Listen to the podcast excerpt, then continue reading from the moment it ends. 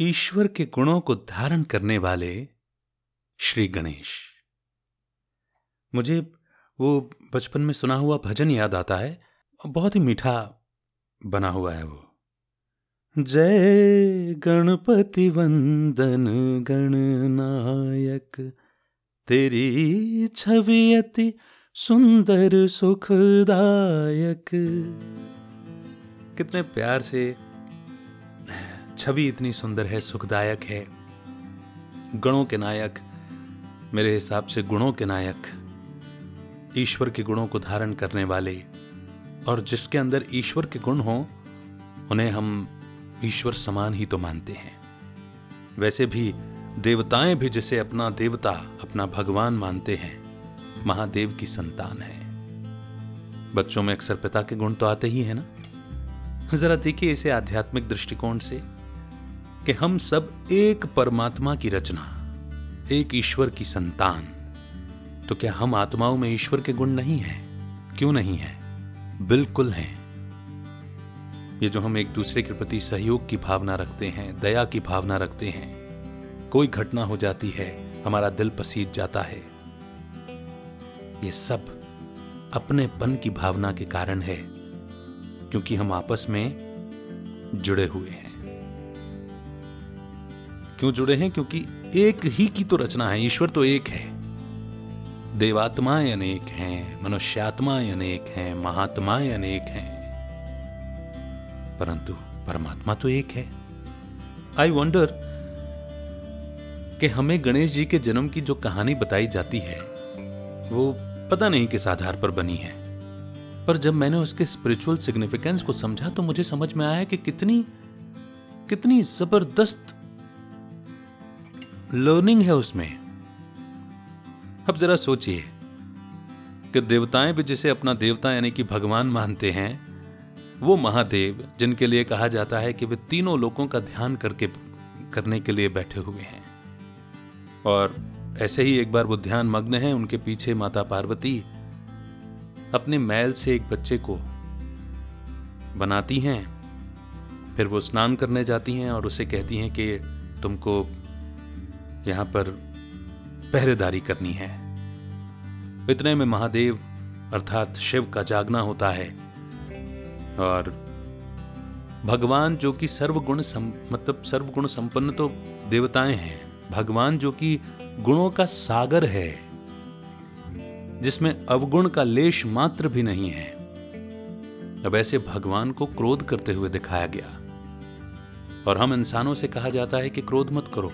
जिस घर में क्रोध होता है, उस घर में घड़ों का पानी भी सूख जाता है। क्रोध एक विकार है, दस विकारों में से वाइसिस में से एक आता है, होता है।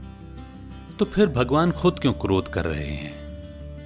और अगर वो योगेश्वर हैं, ध्यान सिखाते हैं तो फिर अपने ही घर में प्रवेश करने से रोकने वाले बालक का जन्म कैसे हुआ, उसकी उत्पत्ति कैसी हुई? एक सेकंड के लिए क्यों नहीं आँख बंद कर लेते और पता कर लेते कि ये कहाँ से आया। मगर उनमें सब्र भी नहीं है, धैर्य भी नहीं है। अब जरा सोचिए, जब मैं आपसे बात कह रहा हूँ तो शायद आप लॉजिकली सोच रहे होंगे। मगर भगवान जो खुद ये शिक्षा देता है कि धैर्यता में ही तो जीत है, सब्र में ही तो सफलता समाई हुई है। उनके कैरेक्टर में हमने दिखा दिया कि उन्होंने सब्र नहीं किया। फिर वे इतने क्रूर दिखा दिए गए कि 10-12 साल का एक बच्चा मासूम उस पर अपना त्रिशूल चला दिया और उसकी गर्दन धड़ से अलग कर दी। अगर आज की भाषा में कहूँ तो मर्डर कर दिया, हत्या कर दी। मगर जरा सोचिए, सनातन धर्म जिसमें देवी देवताओं की पूजा होती है, जिसे संपूर्ण अहिंसक धर्म कहा गया क्या भगवान हिंसा करेंगे और सिखाएँगे? अब आपके मन में प्रश्न उठ रहा होगा कि इतनी हिंसा तो दिखाई गई रामायण और महाभारत में। लेकिन आगे जो मैं बात कहने वाला हूँ, इससे आपको क्लियर हो जाएगा कि हिंसा कहीं भी नहीं है। आगे की कहानी देखिए। अब भगवान, जिसके लिए हम कहते हैं कि वो सब कुछ कर सकता है, वो उस बालक को जीवित करने के लिए, वो जो अभी अभी सर धड़ से अलग हुआ था, उस सर को वापस वहाँ रखने के बजाय वो एक और हाथी की हत्या कर देते हैं। मैं माफ़ी चाहता हूँ इन शब्दों का इस्तेमाल करने के लिए, लेकिन हमें जिस उम्र में ये सब बताया जाता है ना, हम लॉजिकली सोच नहीं पाते और शायद कभी ख्याल आता भी हो तो शायद जवाब नहीं मिलता। पर यह भी तो कहते हैं कि ढूँढने वालों ने खुदा को ढूंढ लिया। भगवान हर सवाल का जवाब देते हैं। फिर हाथी का भी मर्डर हो गया। अब जरा सोचिए कि जब हमारे सामने ऐसे उदाहरण प्रस्तुत किए जाएँगे तो हम हमेशा अपने से बेहतर और श्रेष्ठ लोगों को फॉलो करते आए हैं। हम वही फॉलो करते आए हैं जो हमने वेद पुराणों में चरित्र, वेदों में तो नहीं, पुराणों में जो चरित्र पढ़े। फिर हमारे सामने कोई अधिक प्रतिभाशाली, अधिक इन्फ्लुएंसर कोई आ गया तो हम उससे इन्फ्लुएंस होकर के, उसके इन्फ्लुएंस में आकर के उनको फॉलो करने लग जाते हैं। पहले हमने महान पुरुषों को फॉलो किया। आजकल ज़्यादातर इन्फ्लुएंस जो है वो सेलिब्रिटीज का है इन्फ्लुएंसर्स का है। मीडिया में हर पल छाए रहने वालों का है। तो हम उनके ही पोस्टर्स घर में लगाते हैं। उन्हीं की स्टाइल्स को फॉलो करते हैं, चाहे वो हेयर स्टाइल हो या क्लॉथिंग हो या फ़ैशन हो, या बोलने चालने का तरीका भी, मैं भी। बहरहाल, आते हैं मुख्य मुद्दे पर। तो मुख्य मुद्दा यह है कि भगवान ऐसा कभी नहीं करता। और इसके पीछे आध्यात्मिक रहस्य यह है कि मैल से किसी बालक का जन्म होना अर्थात जब मन में मैल समा जाता है और अहंकार चरम पर हो जाता है।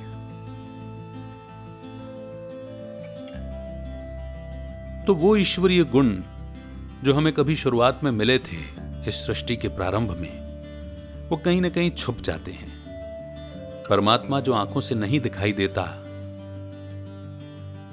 हम दिखने वाले पर इतनी आस्था टिका देते हैं कि जब नहीं दिखने वाला अपने दिल की बात कह रहा होता है तो हमें विश्वास ही नहीं होता। क्योंकि चारों ओर झूठ का कारोबार होता है। हमारी सीमित बुद्धि, सीमित कैसे? कि हम वही हैं जो आज तक हमने देखा है, पढ़ा है, सुना है और ऑब्ज़र्व किया है। अब ये तो इसी जन्म की बात है। आप मुझे सुन रहे हैं, आपकी उम्र पंद्रह साल भी हो सकती है, तीस साल भी हो सकती है, पैंतालीस साल भी हो सकती है या साठ साल भी हो सकती है। तो पिछले साठ साल में, पैंतालीस साल में, तीस में या पंद्रह में आपने आज तक जो भी कुछ पढ़ा, सुना या ऑब्ज़र्व किया, आप उसी का परिणाम है।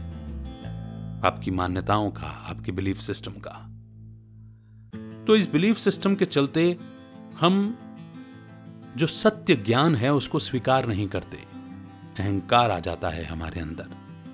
कि हमने अभी तक यही पढ़ा था, यही सच है। यही बताया गया था। सालों सालों से, परंपराओं से यही जिसके चलते हम सच को स्वीकार नहीं करते। फिर परमात्मा, जो इस सृष्टि का आदि मध्य अंत, यानी कि पास प्रेजेंट और फ्यूचर तीनों जानते हैं, त्रिशूल के रूप में वो हमें सृष्टि का पास प्रेजेंट और फ्यूचर बताते हैं। और जैसे ही हमें सृष्टि का पास प्रेजेंट, फ्यूचर, यानी कि मेरा पास प्रेजेंट और फ्यूचर पता चलता है कि मैं शुरुआत में क्या था, टर्निंग पॉइंट जब आया इस सृष्टि के नाटक का तब मेरी क्या हालत हुई और आज मैं क्या हूँ, किन हालातों में हूँ? ये बात समझ में आते ही कि मैं एक आत्मा हूँ, परमात्मा के घर से आया था। इस धरती पर पिछले कई जन्मों से न जाने कितने शरीर ले चुका हूँ, छोड़ चुका हूँ, न जाने कितने रिश्ते नाते बना चुका हूँ, कितने भाई बहन कितने माता पिता बदल चुका हूँ। तो ये सब कौन बताता है? ये सब वो बताता है जो इस सृष्टि नाटक के चक्र में नहीं आता, जो डायरेक्टर है इसका। तो जब ये बात पता चलती है तो सीमित ज्ञान का गला कट जाता है, यानी कि अहंकार का गला कट जाता है, और जब अहंकार का गला कट जाता है तो कुछ तो चाहिए ना। बिना धड़ का शरीर कैसे अच्छा लगेगा? तब लगता है एक ऐसे पशु का प्रतीक सर जिसके हर अंग में या हर प्रतीक में कुछ विशेषता समाई हुई है। जैसे बड़ा मस्तक, यानी कि बड़ी समझ का प्रतीक। छोटी छोटी आँखें, यानी कि सबको एक समान देखना, एक रूप में देखना। अलग अलग धर्म, जाति, रंग, रूप, अमीर, गरीब, काला, गोरा, मोटा, पतला, छोटा, बड़ा, ये नहीं देखना। ये देखना कि ये आत्मा है और एक परमात्मा की रचना है। सूंड यानी कि परखने की शक्ति। जैसे गज यानी कि हाथी क्या करता है? हाथी कोई भी चीज़ अपनी सूंड से उठाता है, पास तक लाता है, देखता है, खाने योग्य है तो अंदर जाती है, नहीं तो उछाल के फेंक देता है। तो यही परख कि कौन सी चीज़ मुझे अपनी समझ के अंदर ले जानी है, कौन सी नहीं ले जानी है, ये परख शक्ति। इसीलिए बड़े बड़े कान, कि काम की बात होगी तो अंदर जाएगी नहीं तो सुपड़े समान हिला दूँगा, नहीं चाहिए। वेस्ट मेरे अंदर जाना ही नहीं चाहिए। एक दंत, यानी कि एक परमात्मा, एक बल, एक भरोसा। तुम ही हो माता, पिता तुम ही हो। तुम ही हो बंधु, सखा तुम ही हो। संसार तुम ही हो। है कि नहीं? और भी मतलब जितना भी कुछ उनके स्वरूप में दिखाया गया, क्यों उनको हेल्दी दिखाया गया, क्यों बड़ा पेट दिखाया गया हम इंसान हैं।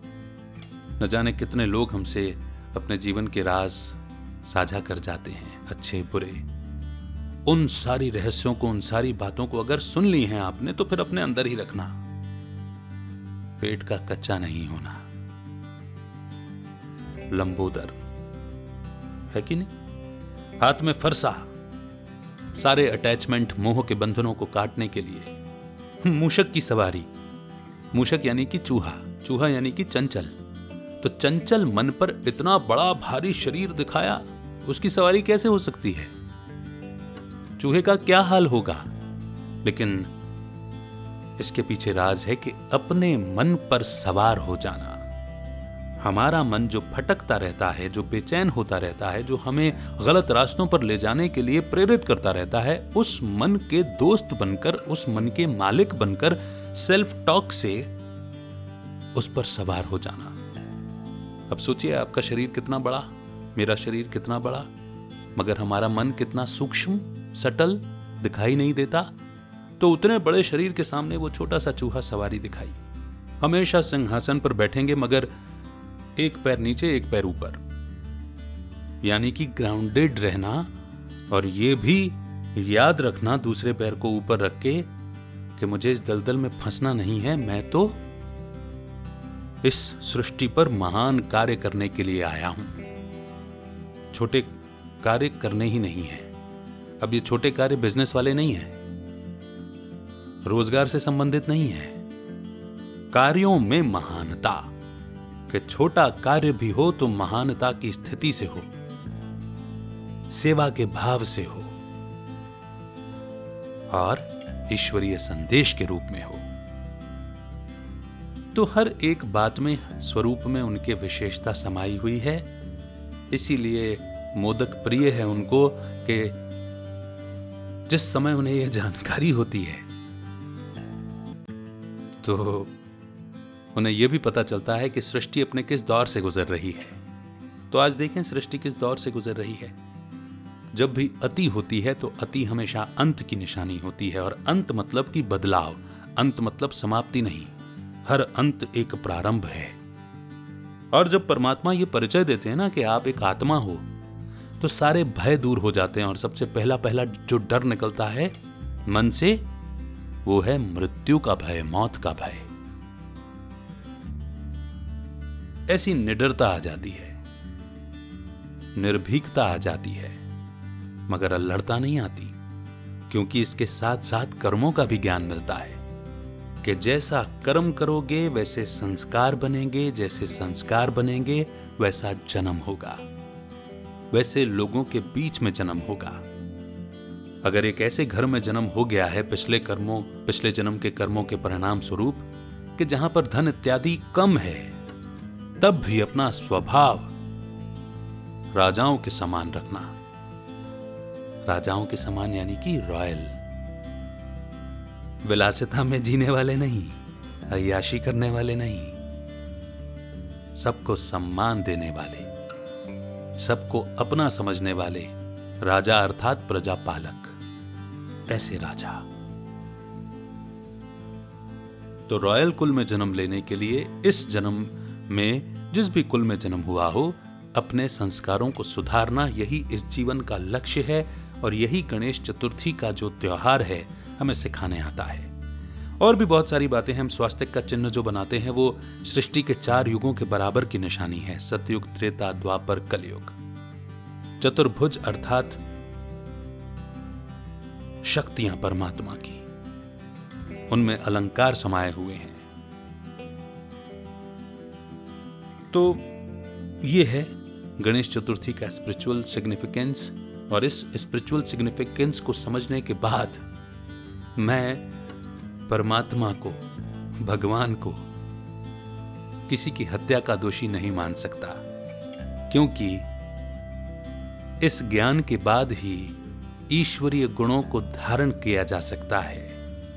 ईश्वर जो सबको एक निगाह से देखता है, जो सूरत नहीं देखता सीरत देखता है। जो प्रेम का सागर है, उसके पास क्रोध का लेश मात्र भी नहीं है। अगर उसने क्रोध कर दिया तो फिर हम कहीं के भी नहीं रहेंगे। जो शांति का सागर है, जो सुख का सागर है, वो सुख का सागर हमें सुख करता, सुख देव बनाने के लिए प्रेरित करता है, अपने ज्ञान के माध्यम से। ज्ञान सुनाकर। कब सुनाता है, कैसे सुनाता है, ये सारी जानकारी के लिए मैं आपसे निवेदन करूँगा कि आपके जिस भी गाँव, शहर, महानगर में आप रहते हैं, वहाँ के नजदीकी राजयोग सेवा केंद्र में ज़रूर पहुंचें और डिटेल में इस नॉलेज को सीखें, समझें और seven days one day per hour का राजयोग तो निशुल्क सिखाया जाता है, यानी कि फ्री ऑफ़ कॉस्ट सिखाया जाता है। अब जो चीज़ फ्री मिलती है, हम उसकी केयर नहीं करते। परवाह नहीं करते। लेकिन ये परमात्मा की मजबूरी कहिए अरे आप प्यार कहिए कि वो आपसे फ़ीस चार्ज नहीं कर सकता। मगर आपको यह समझदारी दिखानी है कि अगर परमात्मा फ़ीस चार्ज नहीं कर रहा तो मुझे क्या करना चाहिए? मुझे ये कोर्स लेना चाहिए या नहीं लेना चाहिए? अपनी लाइफ को बेटर बनाना चाहिए या नहीं बनाना चाहिए? हमें अपने लाइफ के चारों एस्पेक्ट्स को इम्प्रूव ज़रूर करना चाहिए। फ़िज़िकल फाइनेंशियल रिलेशनशिप और स्पिरिचुअल और स्पिरिचुअल एनर्जी जब बढ़ने लगती है तो बाकी तीनों एस्पेक्ट्स भी इम्प्रूव होने लगते हैं। अगर उन तीनों एस्पेक्ट्स में कहीं पर भी प्रॉब्लम चल रही है तो यहाँ से ऊर्जा को आसानी से बढ़ाया जा सकता है। तो समझें इसे और एक नई शुरुआत करें गणेश चतुर्थी पर। हैप्पी गणेश चतुर्थी। मुझसे जुड़ने के लिए डिस्क्रिप्शन में दिए हुए टेलीग्राम ग्रुप को ज्वाइन करें और सारे अपडेट्स वहाँ पर आपको मिलेंगे। फ़िलहाल लेता हूँ इजाज़त, रखिए अपना बेहतर ख्याल। अमित का नमस्कार। जय हिंद, जय भारत।